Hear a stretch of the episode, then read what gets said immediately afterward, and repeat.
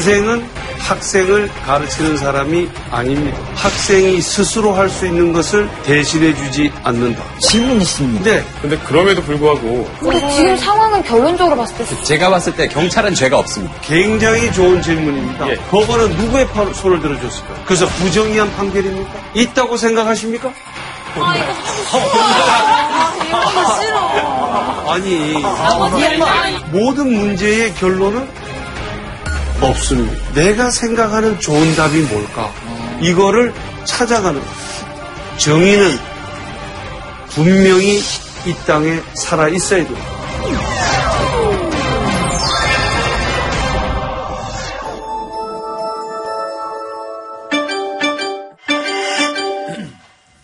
어, 빌 게이츠. 강지영 아나운서가 한번 읽어주면 안 돼요, 저거?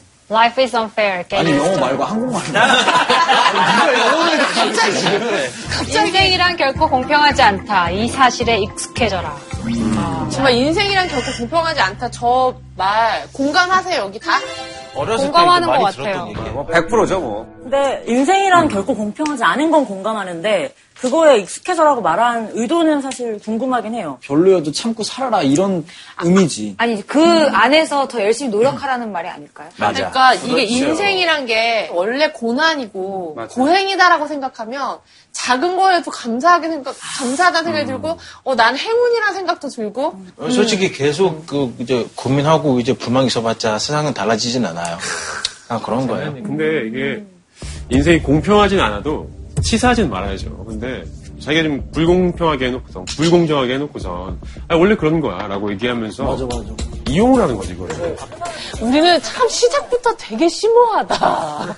아니 근데 운- 오늘 저희 클래스에서 도대체 무슨 얘기를 하길래 이렇게 약간 도발적인 멘트를 맞아요. 던져주는 건지 굉장히 궁금한데요. 그러니까요. 네. 빌게이츠 얘기를 하지 않을까요? 공평. 안녕하세요. 반갑습니다. 다들 잘 지내셨죠? 네, 오고 교수님, 싶었어요. 운동하셨어요? 네, 왜요? 어, 살이 쏙 빠졌는데요? 배에 힘 많이 주고 있어요. 자리들 앉으시죠. 네. 아야야. 아니 저희가 사실 시작부터 너무 센 얘기를 들어가지고요. 과연 오늘 어떤 얘기를 해주실지 너무나 궁금하게 생각하고 있습니다. 오늘 할 얘기는 정의는 살아있나? 살아있나? 살아있네. 살아있네. 살아있 습니까, 교수님? 어떤 사람들은 정의는 현실 세계에서는 절대로 실현될 수 없다. 이렇게 얘기하는 사람도 있고요. 아니다. 정의가 현실에서 실현될 수 있다. 이렇게 생각하는데 오늘날 이 대한민국에서는 정의가 살아있다고 생각하는지. 우선 저는 여러분들 생각이 궁금하네요. 정의는 살아있나? 살아있어요. 살아있습니까? 죽었습니다. 아, 죽었다. 어, 오늘도. 어, 죽었다는 점이 모두가 아니라고 할 때 얘라고 하는 어떤 사람이 나한테 잘해주면은 계약서를 쓴 것도 아닌데 그 사람이 공경에 처했을 때 도와줘야 될 것 같은 의무감을 느끼잖아요. 그냥 본능적으로. 그럼 그 마음이 살아있는 한 정의가 100% 구현되느냐 안 되느냐의 차이는 있겠지만 정의라는 것 자체는 살아있지 않는가라고 생각합니다. 법 앞의 평등을 생각해 보면 아하. 사실 그렇게 공정하지 않다라는 생각을 많이 갖고 있거든요. 누구한테는 가혹하고 또 누구한테는 굉장히 가벼운 처벌을 내리- 내리는 것을 많이 보잖아요. 많이 봅니다. 그런 부분에서 아직 좀 갈 길이 멀지 않나. 아니, 저희가 생물이 아닌데 살아있다, 죽었다 말하기 힘들 것 같고, 조수 간만의차처럼 이게 좀 높았다 낮았다는 거지. 없고 있는 건 아닌 것 같아요. 멋있다. 굉장히 철학적인 얘기입니다. 예. 오늘 머리에 힘 좀 주셨는데요? 여러분들 얘기를 들어보면은요, 정의가 살아있는지 죽어있는지를 얘기하려면, 먼저, 부정이, 반대말을 먼저 생각하셔야 됩니다. 정말 내가 부정의하다고 느끼는 경우는 대개 공분을 느낄 때입니다. 내가 인생 살아오면서 정말 억울한데, 부정의한데, 이걸 한번 다 같이 써보도록 하겠습니다. 많다. 하나만, 제일 억울한 거, 하나만 쓰세요. 교수님, 억울한 게 없으면 어떡합니까? 인생 잘 살아왔네. 금수저인가 봐. 아, 진짜 없는데. 그냥 세간 속에 있는 간단한 것도 괜찮아요. 너무 거창한 건 오히려 쓰지 마세요. 네. 자, 그러면 지금부터 공개하도록 하겠습니다. 오, 오, 좋습니다. 자, 그러면 어떤 순서로 할까요?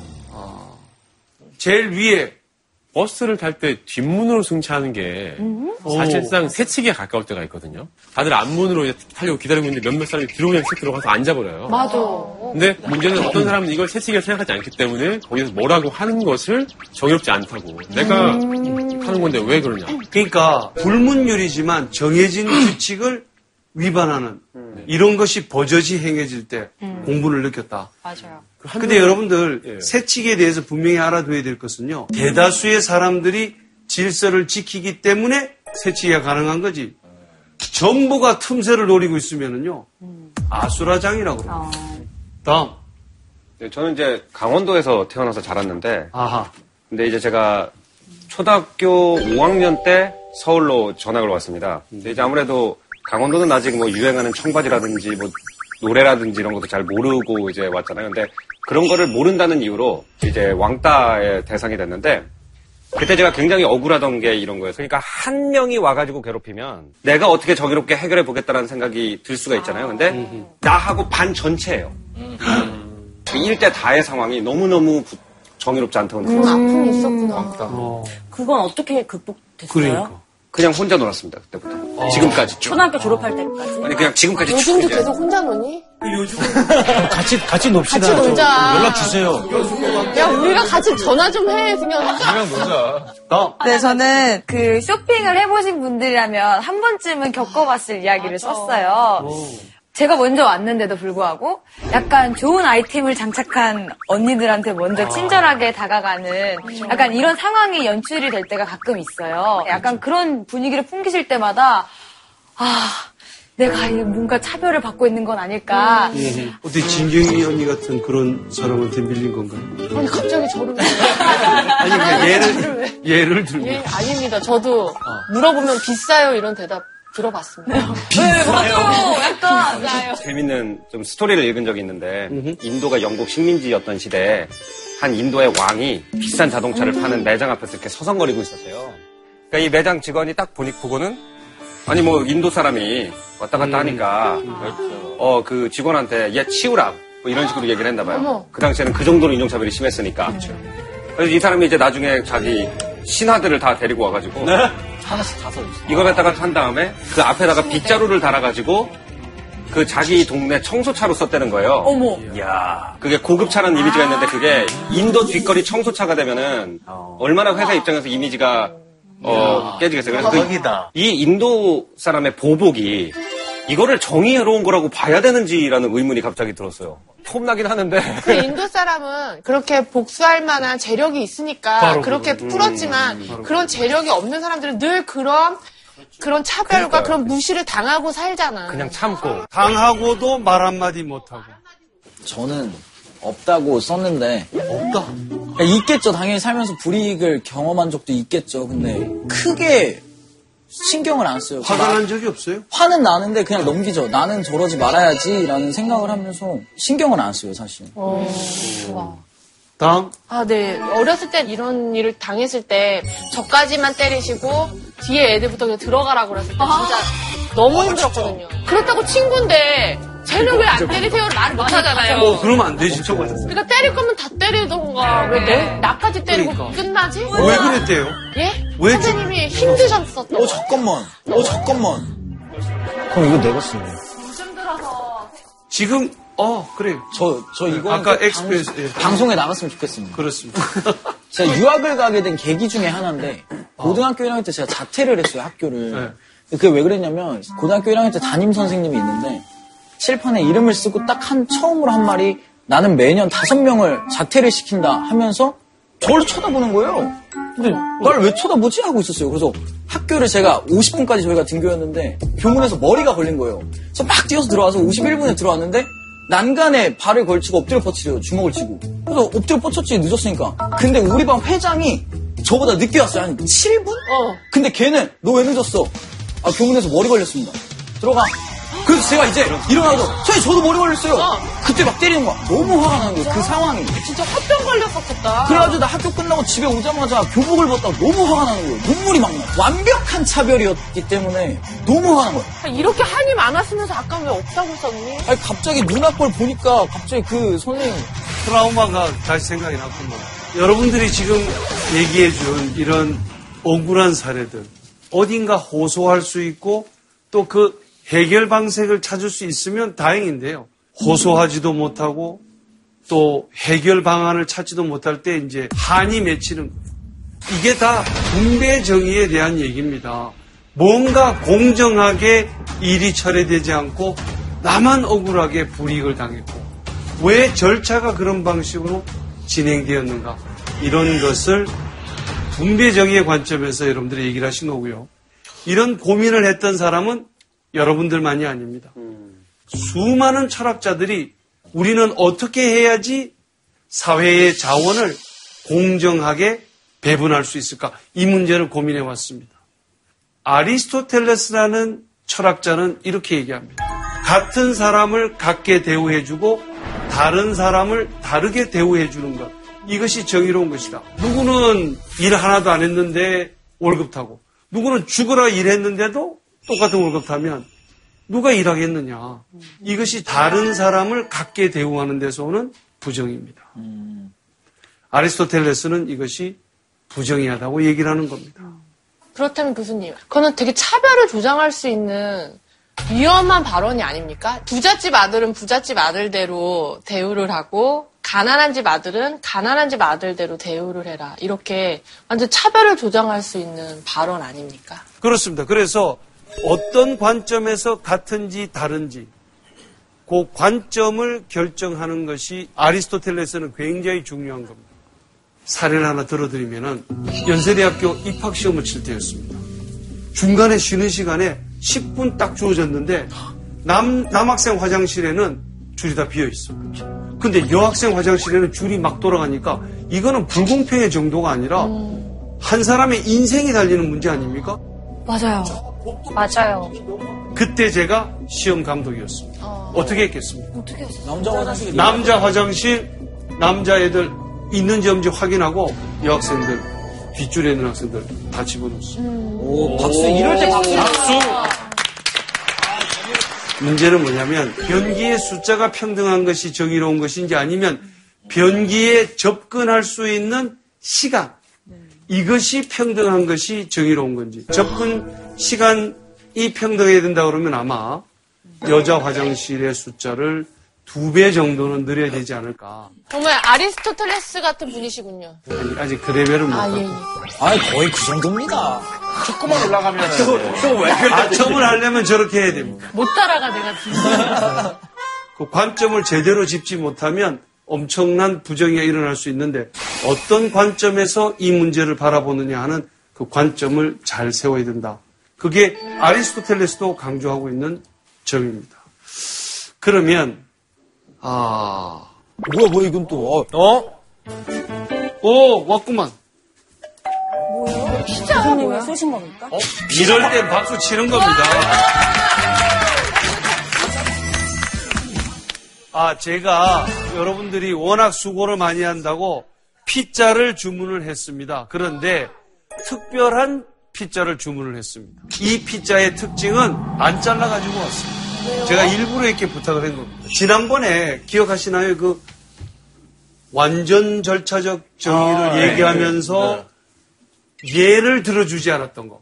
정말 질문 드리고 싶은 게 있다면 완전 절차적 정의가 구현된 예가 있나요? 있을까요? 우리가 네. 다음 주에 한 번 더 있잖아요. 네. 그러니까 그때가 좀 기다려주세요. 와. 궁금하시죠? 오늘 이 피자를 통해서 예를 들어드리도록 하겠습니다. 자, 여기 있는 10명이 일을 한 대가로 피자 한 판을 받았습니다. 피자 한 판을 10명이 가장 공정하게 나눠 먹는 방법은 무엇일까요? 자, 그러면 여러분들 한번 얘기해 보시죠. 어떻게 피자를 나누는 것이 가장 공정하게 나눠 먹는 방법인지 생각할 시간 1분 22초 드리겠습니다. 콤파스 있으면 되는 거 아니야? 어, 그렇네. 아니, 이렇게, 이렇게 해가지고. 오늘 열 지름 구하고. 20분씩 해서 똑같이 야, 20, 아예 20. 똑같이. 어, 똑같이. 피자만 받으면은 맛있게 먹으면 되죠. 하면 되지. 어떻게 자르는 게 가장 좋은지 먼저 얘기해 볼 사람? 일단 최대한 36도, 360도니까 맞춰서 잘 자르려고 노력한 다음에 그렇죠? 이거는 결과적으로는 사람이기 때문에 오차가 있을 수 있잖아요. 그러니까 눈을 다 감고 아. 다 눈을 감고 한 조각씩 찍는 거예요. 고민을 살짝 덜 자는 의미로 일단 한 판에 열 조각을 나누는 것보다 한 판을 반으로 나눠서 다섯 조각씩을 생각을 했어요. 오케이. 그래서 팀을 나누는 거예요. 다섯 명, 다섯 명씩. 아, 그럼 반으로 나누면 일단 뭔가 고민이 반으로 덜어지는 듯한 느낌이거든요. 고민이 바로 떨어진다. 네. 흔히 있는 일이잖아요, 사실은. 피자 한 판을 시켰는데 이제 사람은 많아요. 그러면은 그때 그냥 자연스럽게 일어나는 일이 어떤 일인가 생각을 해보면 피자가 대체로 8개로 쪼개기가 제일 쉽잖아요. 그렇습니다. 아니면 16개로 쪼개든지, 그죠? 그래가지고 그렇게 쪼개놓고 그냥 열어놓으면 와르르 달려 들어가지고 피자가 없어지잖아요. 그냥 그 방법도 괜찮은 것 같습니다. 그게 정의롭다. 그러니까 이제 정말 배고픈 사람은 빨리 뛰겠죠. 힘이 없어. 그거 제일 배고픈 사람은. 와르르 몰려들어서 그렇습니다. 능력껏 가져가는 거죠. 좀비처럼 뜯어가자 전 이거. 그런 상황에서 조승현 씨의 발을 걸겠습니다. 자우지가 선착순을 제한을 했고요. 저는 햄버거 같은 거를 둘이서 나눌 때는 좀 가- 사실 간단했었거든요. 한 명이 자르고 나머지가 선택을 하면은 자르는 사람도 그걸 의식을 하니 어차피 제가 고를 테니까 최대한 똑같이 잘라야겠다고 의식을 해서 자를 수 있고 어쨌건 그 자른 사람이 가장 마지막에 선택권을 갖는 방식이어야 하지 않을까라는 생각을 했습니다. 완전 절차적 정의란 건 뭐냐면 무엇이 정의로운지에 대한 기준이 분명히 있는 거고요. 또 그 기준을 실행할 수 있는 절차가 확실하게 있는 경우입니다. 그 평등한 조각을 가질 수 있는 절차가 있느냐? 있다는 거죠. 그게 아까 얘기하신 대로 자른 사람이 제일 마지막에 먹기라고 하는 절차를 시행을 하면 자기가 가장 평등한 조각을 먹기 위해서는 잘 잘라야 되겠죠.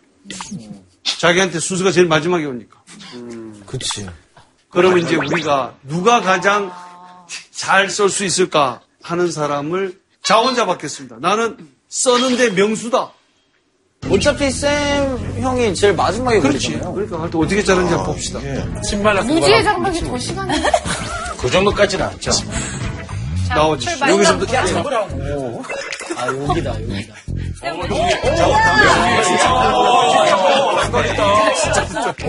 와, 진짜. 진짜 이게 뭐야. 아니, 안 해, 안해. 뭐야, 이게. 피자 비교 한번 해보자. 진짜 어떻게 이렇게 못 자르니? 되게 차이나. 아 이게 이게 오치리 접시야? 그 본인이 지금 이게 정의롭다고 생각합니까? 네. 웃긴다 저렇게. 자기가 잘한다고 그러는 거야. 먹어도 네. 될까요? 드시죠. 먹어요? 선생님은 안 드시나요? 야, 내가 열 조각 자르자고 얘기했을 때 아무도 선생님 어떻게 열한 조각을 어, 잘라야지 정말. 열 조각을 사실 저는 제 거를 드리려고 했습니다. 시간 늦었어. 저는 이미 늦- 먹어드리려고 했습니다. 이미 늦었어. 선생님, 죄송한데 여기 보면은 여기 있는 10명. 네. 11명이었으면 저는 fake거나 그러니까 제작진도 문제 있는 거야. 교수님 질문 있습니다. 근데 지금 이거 한 거가 어떤 철학자의 뭐 어떤 이론인가요? 그렇습니다. 존 롤즈라는 하버드 대학교 철학 교수가 주장한 바입니다. 완전 절차적 정의에 따라서 무지의 장막 뒤에서 결정하는 것. 이게 가장 정의한 것이다. 그러면 저희 피자를 자르는 과정에서 어떤 게 무지의 장막이었던 거예요? 아, 그거 굉장히 좋은 얘기네요. 자신이 먹게 될 조각이 무엇인지를 알수 없는 상황에서 잘라야 되기 때문에 자르는 사람에게 무지의 장막을 준다는 거죠. 씌우는다는 그 의미죠. 게다가 본인도 마찬가지지만 또 내가 편애하는 사람한테 줄 수 있는 게 아니라 누가 가져갈지 모른다는 것도 알 수가 없는 거죠. 그렇습니다. 저도 이제 군대를 가본 분들은 알겠지만 배식을 하면 이제 국을 주잖아요. 그럼 국을 줄 때. 조금 친한 친구들이 오면 국자를 깊숙이 넣어가지고 저어가지고 막 밑에 뭐 깔아앉아 있는 고등어님 거. 뭐두 분이 그냥 푹 퍼가지고 주고 그 을친한 사람이 오면 그냥 위에서 대충 까가지고 이렇게 주거든요. 그러니까 누가 오는지 안 보이게 해놓으면 그냥 공평하게 계속 줄 거 아니야. 청출어람입니다. 무지의 장막을 제안했던 존 롤스. 그는 정의의 두 원칙을 우리에게 발표합니다. 첫째, 정치적 자유. 여러분들 정치적 자유라고 하는 것은 집회, 결사, 광화문 광장에 모이는 거 그걸 누구도 막아서는 안 된다. 이게 집회의 자유를 얘기하는 거고 뜻이 같은 사람끼리 뭉치는 거 이게 정치가 하는 일이죠. 결사의 자유고 내가 머릿속으로 생각할 수 있는 자유, 사상의 자유고 그것을 표현할 수 있는 자유, 언론의 자유, 종교, 양심에 따라서 행동할 수 있는 자유. 이런 정치적 자유는 구성원 모두에게 최대한으로 평등하게 보장되어야 된다는 겁니다. 이 원칙이 있습니다. 불평등은 가장 약한 자에게 혜택이 주어지는 방식으로 이루어져야 된다. 그 사람이 평등했을 때보다 더 나아지는 상황. 그 상황이 정의롭다는 거고요. 예를 들면 어떤 사회에서 분배가 되는데 3, 3, 3으로 분배되는 거하고 6, 5, 4로 분배되는 거하고 부자가 불평등이죠.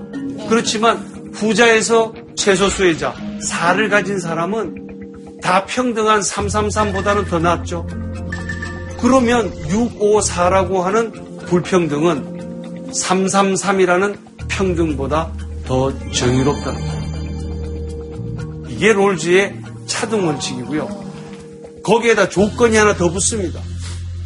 6, 5, 4에서 6은 누구든지 가, 지기를 원하는 거겠죠. 거기에 접근할 수 있는 기회, 이것은 평등하게 배분되어져야 된다는 거죠. 음, 존 롤즈.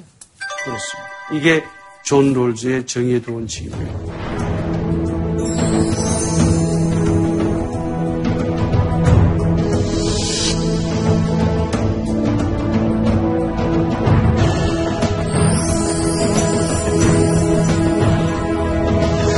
이번에 또 이런 사례를 한번 얘기해 보도록 하겠습니다. 어, 사례 나왔구만. 여러분들 장학금 받아보신 분 계시죠? 있어요? 제가 장학금으로 한국 왔죠. 아, 진짜? 그렇습니다. 맞습니다. 장학금을 이렇게 총장님께서 선언하십니다. 우리 학교에서는 이제부터 장학금은 가정 형편이 어려운 학생에게만 주겠다. 그래서 공부 아무리 잘해도 장학금 못 받는답니다. 대신 가정 형편이 어려워서 공부를 하고 싶어도 열중하지 못하는 그런 학생들은 자신의 성적이 무엇이냐에 관계없이 다 받는데 여러분들은 이것이 정의로운 것이라고 생각하시는지요? 아니면 여기는 뭔가 문제가 있다고 생각하시는지요? 저 입장에 참선하신 분은 보탄을 누르시고 반대하신 분은 안 누르는 겁니다. 선생님, 정의 너무 어렵다. 아, 어려워. 너무 어려워. 3, 2, 1. 오. 오, 재밌네요. 지금 6대 4 정도 된 것 같은데. 우와. 어, 찬성하는 사람 난 없을 줄 알았는데 당연히. 정말? 난 다 찬성할 줄 알았는데. 어, 사람이 이렇게 다르구나. 반대하는 사람들 얘기를 먼저 듣도록 하겠습니다. 저는 항상 소수의 얘기에 먼저 귀를 기울이기 때문에. 자, 기본적으로 장학금이 뭔가라고 제가 생각을 할 때는 그 학문을 정말 끝까지 해서 나중에 사회에 기여를 할 거를 갖다 담보로 해서 사회에서 일시적으로 후원해주는 제도가 장학금이라고 저는 생각을 해요. 자, 또 찬성 쪽에 발언 하나 더. 네, 어느 기사를 봤는데 어떤 대학에 그 공부 잘하는 학생들 살펴보니 가정 형편이 다 좋은 하- 학생들이 대다수였대요. 사교육이라던가 돈이 있어서 투자를 해서 공부를 잘하는 상태가 되는 이 상황이 돼버렸기 때문에 그래서 굉장히 유리한 입장에서 공부를 더 많이 할 수 있었고 잘하는 상태가 될 수도 있었거든요. 그래서 어떤 그러한 불합리화를 조금 이런 장학금으로 조금 평등하게 맞춰주는 게 더 먼저가 아닐까라는 생각이 들었습니다. 와, 근데 이거 진짜 어렵다. 현실에 있는 예입니다. 일단 오늘 빌 게이츠의 명언으로 시작했는데 빌 게이츠의 다른 명언 하나 말씀드리겠습니다. 당신이 가난하게 태어난 건 당신 잘못이 아니다. 하지만 당신이 가난하게 죽는다면 그것은 당신의 잘못이다. 라고 했죠. 오, 세다. 그렇기 때문에 어, 같은 대학교에 다니는 거잖아요. 같은 공부의 기회가 일단은 주어져 있는 겁니다. 장학금을 받기 전에. 그렇다고 뭐 거기에서 대학교에서 학점을 더 잘 받기 위해서 다른 학원이 있는 것도 아니죠. 요즘에는 네. 학점 따는 학원도 있대요. 진짜? 네. 진짜? 예. 진짜요? 그럼요. 학점도 스펙의 일부가 되면서 학원을 다니면서 공부를 하는 특히나 경영학 회계학 종목 같은 경우에는 굉장히 학원들이 많아요. 좋습니다. 아주 뭐 흥미로운 그렇다고- 얘기입니다. 예, 합니다. 네. 잘한 것 같아. 제가 말씀드리고 싶은 건 뭐냐면 이 장학금에 접근할 수 있는 기회도 공평해야 된다라고 생각을 합니다. 좋습니다.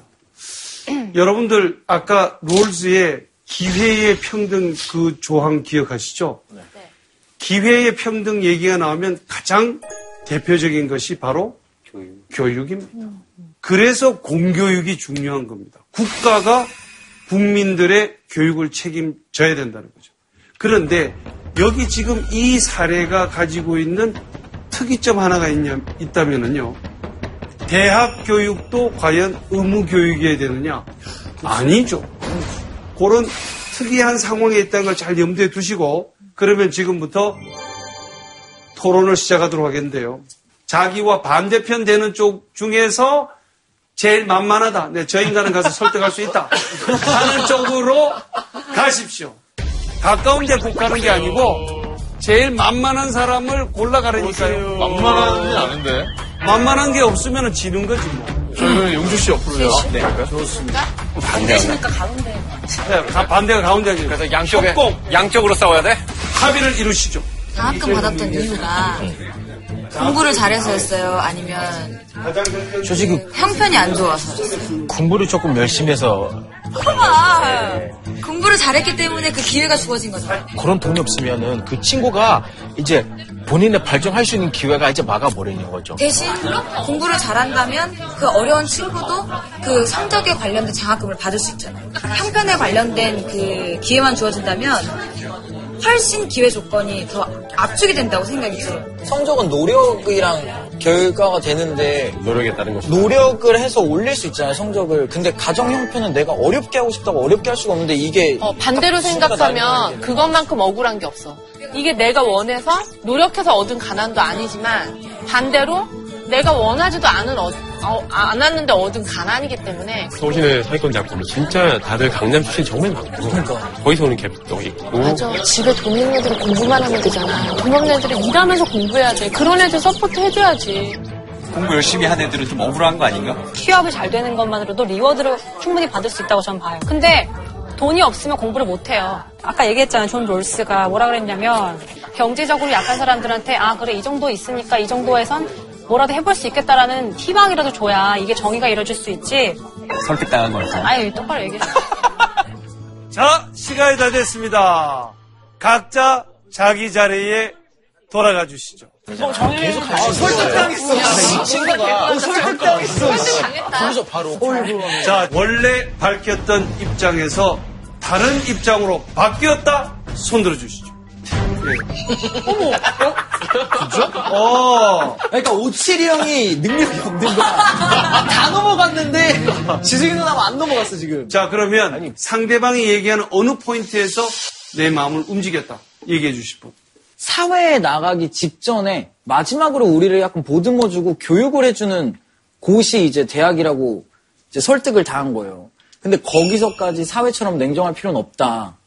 그래야지 사회에 나가는 사람들이 좀 더 따뜻하게 나갈 수 있지 않을까라는 얘기를 했고, 그리고 이 두 분은 정말 크, 기가 막힙니다. 기가 막혀요. 아, 이 두 명이 사기치면 바로 가. 여기서 강하게 들어온 다음에 여기서 아주 착하게 그런 거야 하니까 어, 그렇지. 그렇지. 바로 넘어가. 여기 3분만 앉아있지. 그냥 바로 넘어가. 어. 저기 일로 와봐 잠깐. 나 조금만 얘기해. 아, 저 안 믿어요, 그런 거. 아니 뭐 누가 도를 믿으려니. 도를 아십니까? 도를 아십니까? 자, 여러분. 이 자신의 입장을 변심한, 번복한 이 세 분에게 박수 부탁드리겠습니다. 용기 있는 분들이에요. 정의로운 사회가 되려면은요, 토론을 통해서 설득 당할 줄 알아야 됩니다. 여러분들 누구든지 만나면 바로 설득시킬 수 있습니다. 이 사람이 정의로운 사람일까요? 아니면은 저는 상대방이 하는 얘기가 합리적이라면 언제든지 설득 당할 수 있습니다. 이 사람이 소통을 잘하는 사람일까요? 여러분들 이 사례에서 우리가 분명히 생각해야 될 것은 장학금의 목적은 수월성, excellence를 추구하는 것에 보상을 주는 것이냐 아니면 need, 어려운 사정을 도와주는 것에 목적이 있는가. 이 목적을 우선 우리는 분명히 해야 될 거고요. 둘 중에 하나를 해야 된다면 이런 상황에서는 지금 판단 내리기가 어렵다라고 말할 정도로 쉬운 문제는 아닙니다. 그래서 이 분배 정의편을 정리해 보면은 우리는 같이 모여서 살아갈 수밖에 없습니다. 같이 모여 살아가다 보면 항상 남과 비교를 할 수밖에 없습니다. 더더군다나 엊그제 같이 똑같이 못 살던 시절 때는 괜찮은데 뭐 우리가 고속 성장을 했다고 그러지 않습니까? 우리 사회에 갈등의 문제가 굉장히 많이 일어나는 이유가 바로 얼마 전까지 다 못 살다가 갑자기 강남에 부동산 사뒀다는 이유로 졸부가 되고 막 이런 게 눈에 너무 띄니까요. 그러니까 더 이런 갈등이 심화되는 측면도 있습니다. 그래서 남과 나를 비교하는 것은 개인 건강 문제에는 해롭긴 하지만 그렇다고 해서 사회 제도 차원에서 이것을 묵과하고 넘어간다는 것은 같이 공동체를 이루어가는데 문제가 되는 겁니다. 이건 문제 삼아야 됩니다. 그러면서 동시에 문제만 삼을 것이 아니라 그 해결책이 무엇인지도 같이 머리를 맞대고 사회적 합의를 이루어내야 된다고 생각하는 바입니다. 자, 여러분들, 정의가 이만큼 중요한 겁니다. 그런데 정의는 지도자를 잘 만나야 돼요. 지도자 한 사람을 잘 만나느냐 못 만나느냐는 것이 그 사회의 정의에 얼마나 많은 영향을 미치는지 똑똑히 목격하셨죠? 그런데 정의로운 지도자 한 명을 뽑는 사람이 누굽니까? 우리. 국민. 국민들입니다. 이제는 우리 국민들도 정의에 대해서 분명히 관심을 가지고 알고 정의로운 대통령이 나올 수 있도록 다 같이 노력하시기를 바랍니다. 대한민국 화이팅!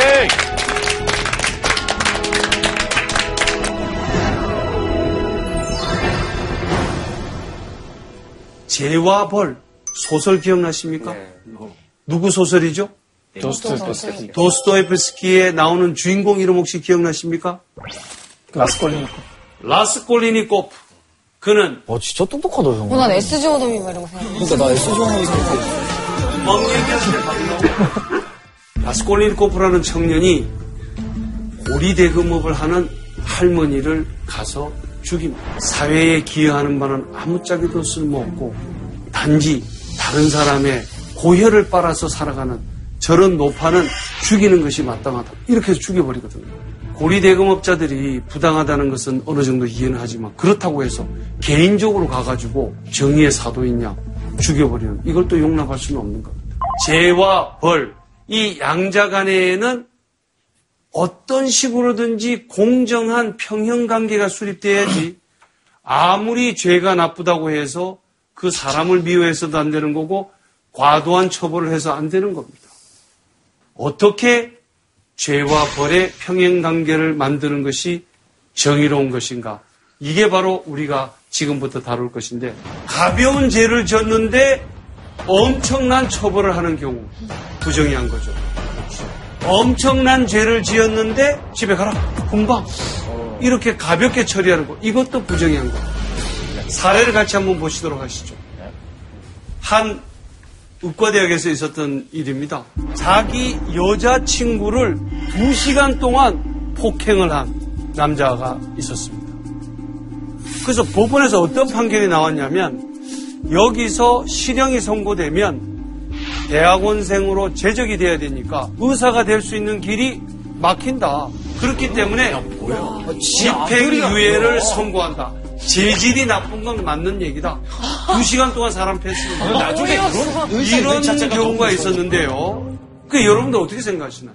말이 안 말이 안 되죠. 되죠. 저 사람이 나중에 의사가 된다고 생각을 해봐요. 무서워요, 진짜. 그런 상상해도 진짜 무서운 거예요. 나중에 생명을 살려줘야 되는 사람이 사람을 때릴 수가 있는 사람이라고 생각을 해보면은 오히려 의사가 되는 거를 막아야 되지 않나요? 아, 저런 사람은 의사 되는 거 오히려 막아야 된다. 예, 저도 그렇게 생각합니다. 의사는 사회에 기여할 수 있는 직종이니까 저렇게 판결을 내린 건가요? 근데 그런 전제라면은 의사를 무급으로 뭐 어디 가서 10년 동안 일하게 한다든가 이런 약속을 하고 대신 의사가 되게 해준다고 한다든지 아니 그리고 비슷한 판결문이 논리적으로 맞으려면 이 사람이 비정규직이라서 이 사람이 정말 이 형을 받을 경우엔 정말 생계에 큰 지장이 있어서 음흠. 학교에서 제 뭐, 뭐 벌금이 뭐 저 정도로 내리겠다. 우리가 그렇게 쓴 판결문을 본 적이 없잖아요. 와, 진짜 법도 믿을게 못 되나 봐. 아니, 아니, 원래. 아, 지금 좋은 얘기 했는데요. 법에서 내리는 판결이 현실로서는 정의로 받아들일 수밖에 없는 측면이 있지만 법에 과연 정의를 항상 얘기하고 있는가? 여기에 우리가 의문점을 많이 붙이고 있습니다. 여러분들 혹시 정의의 여신이 누군지 아시는 분? 디케. 디케입니다. 디케는 눈을 가리고 있는 이유가 뭘까요? 공평한. 공평하게. 그럼 어떻게 왜 근데 공평한데 왜 눈을 가리고 있어? 다른 사람의 겉모습을 보고 거기에 휘둘리지 마라. 아, 예. 이건 정말 눈을 안 가린 것 같아요. 그렇죠. 정말. 이미 봐버린 거잖아요. 이 사람이 대학원생이라. 근데 저렇게 됐을 때 어쨌든 법원에서 저렇게 판결을 내렸어도 학교에서 제적을 해야 되는 거 아니에요? 할 수 있는 거죠.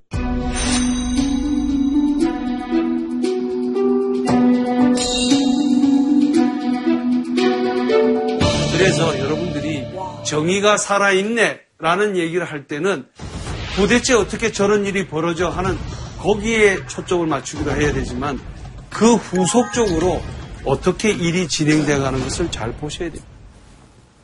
이번에 이런 사례를 또 드리도록 하겠습니다. 한 버스 기사가 있었습니다. 몸이 굉장히 아픕니다.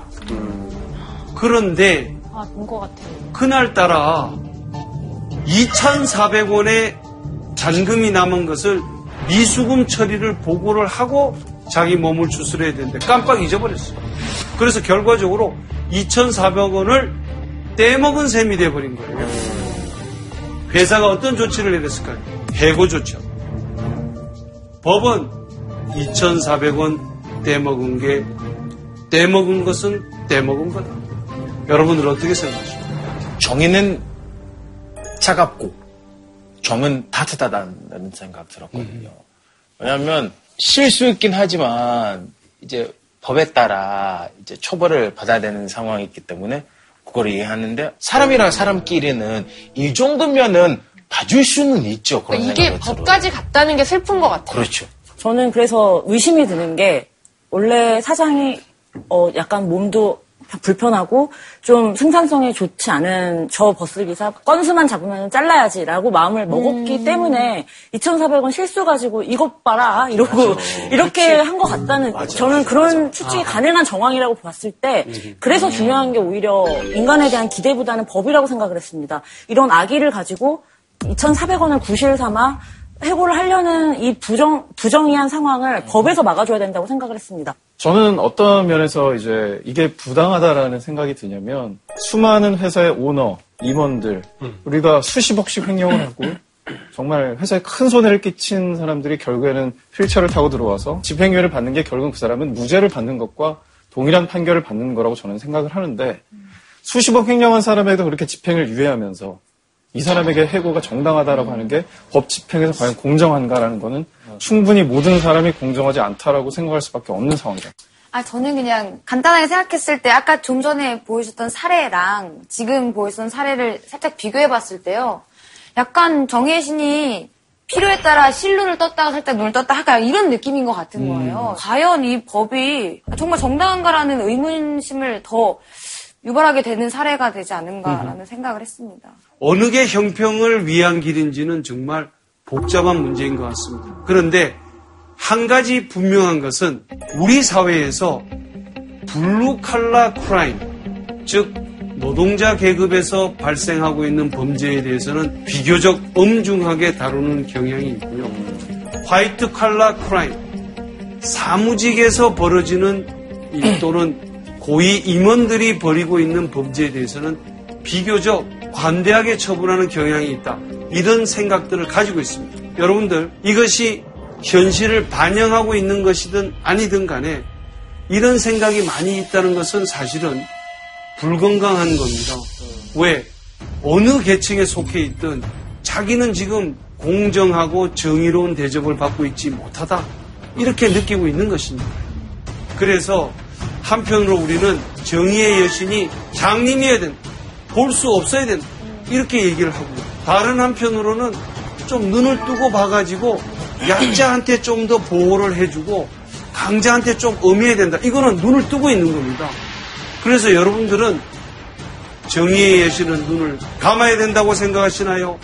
떠야 된다고 생각하시나요? 어우, 아유, 진짜. 교수님 산 넘어 산이에요, 진짜. 제가 그 우리나라에서는 아마 최고 가는 뇌고문 기술자일 겁니다. 자, 그래서 이 시점에 머리를 좀 식히기 위해서 퀴자를 퀴자를 내도록 하겠습니다. 퀴즈를 내시다요. 퀴자를 퀴자를 내도록 하겠습니다. 퀴즈를 내시다요. 머리 써야 되는 퀴즈 내주실 거잖아요. 독일의 철학자 임마누엘 칸트는 다음과 같은 얘기를 합니다. 내일 지구가 멸망하더라도 나는 네모를 할 것이다. 정답. 사랑을, 자, 사랑을 힌트는. 사자로 시작합니다. 내일 지구가 멸망해요. 나 사랑하는 사람들한테 사랑을 줄 거야. 사자로 시작하면 다 됩니다. 답, 답인가? 뭐? 사과나무를 심을 것이다. 사과 나무. 왠지 칸트니까 네, 칸트니까. 사색을 멈추지 않을 것이다. 오. 보기 나와 주시죠. 자, 사랑 있는 사랑 나왔습니다. 내일 지구가 멸망하더라도 사랑을 할 것이다. 사형을 집행할 것이다. 사과나무를 심을 것이다. 사죄를 할 것이다. 자, 정답은 2번. 나는 내일 지구가 멸망하더라도 감옥에 있는 마지막 사형수를 사형시킬 것이다. 간트 씨가 진짜 보통 사람 아니네요. 아우. 이 사람이 왜 사형을 반드시 집행해야 된다고 얘기를 했냐면 어떤 사람에게 벌을 가한다라고 하는 것은 그 죄를 지은 사람이 자유의지에 따라서 행동했을 것이라고 하는 전제가 있는 겁니다. 자유의지를 가지고 남을 죽인 자는 자신도 그와 동일한 처벌을 받아야 된다는 이유 때문에 이 얘기를 하고 있는 겁니다. 눈에는 눈, 이에는 이, 이거네요. 사정 얘기는 바로 그겁니다. 응보주의, retributivism, 나치 전범들 있지 않습니까? 나이가 90살이 넘은 사람이라 할지라도 지구상에 있는 마지막 나치 전범까지 반드시 추적해서 심판대에 세우겠다. 이것이 이스라엘의 입장이고 독일 정부도 마찬가지입니다. 권력이 있는 자가 사람을 죽였든 없는 자가 사람을 죽였다. 만약에 누군가를 죽였다고 한다면 그 사람은 거기에 상응하는 처벌을 받아야 돼. 그러면 엠마누엘 칸트는 철저하게 눈을 가려야 된다라는 입장에 가까운 거네요. 그렇다고 볼 수 있습니다. 정의의 예신이 눈을 감을 것이냐 뜰 것이냐. 영원한 난제지만 여러분들이 분명히 기억해 두셔야 될 것은 눈을 뜬다는 것이 의미하는 바가 뭐고 눈을 감는다는 것이 의미하는 바가 뭐다. 이것을 분명히 기억해 주시기를 바라고요. 마지막으로 정의가 가장 최고의 가치인가 아닌가? 정의보다 더 중요한 게 있습니까 없습니까? 아직 안 끝난 거. 진짜 정의, 선생님 진짜 정의 때문에 고민하는 게 너무 많아요. 아 이게 지금 클로징 멘트에 들어가는 거예요 지금. 저는 저희가 제일 중요하다고 생각이 됩니다. 우리가 뭐 중요한 많은 가치들, 뭐 도덕이든 사랑이든, 뭐, 아니 뭐, 어떤 자기가 추구하는 어떤 그런 것들, 여러 가지 있겠죠. 근데 그런 것에 저희가 빠져있으면, 금방 쉬 상하는 것 같다는 생각이 많이 듭니다. 제 생각에 정의는 소금이 아닌가.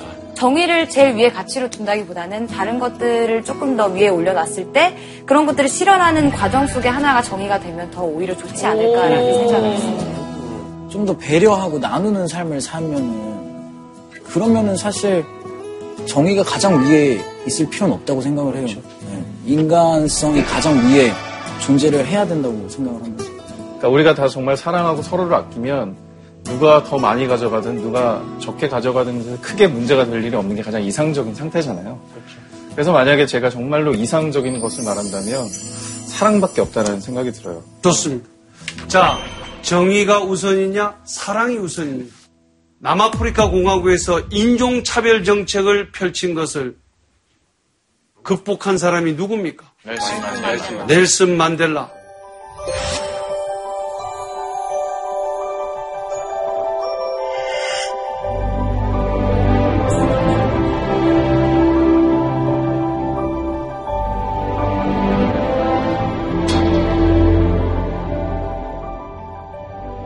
만약에 나를 적대시했고 나를 감옥에 가두었던 그 인간들을 내가 절대 용서할 수 없다라고 했다면 아마도 지금쯤 남아프리카 공화국에는 피해 숙청의 바람이 불 것입니다. 그런데 진실화해위원회를 만듭니다. 용서에 앞서서 진실은 반드시 밝혀져야 됩니다. 잘못을 저지른 사람 한 사람 한 사람 공개적으로 나와서 자신의 죄목을 스스로 밝힙니다. 그러고는 만델라는 용서로 끌어안습니다. 넬슨 만델라는 이렇게 얘기합니다. 우리는 우리를 적대시하고 인간 이하의 대접을 했던 그 백인들에 대해서 용서할 것이다. Never and never again shall it be that this beautiful land will again experience the oppression of one by another. 화해와 용서와 사랑이 없는 이상 이 땅에서 피해 갈등이 멈출 수가 없다는 그 생각을 했던 겁니다. 여러분, 정의는 사랑과 대척점에 있는 것이 아니라 같이 손잡고 가야 되는 것이라고 생각합니다.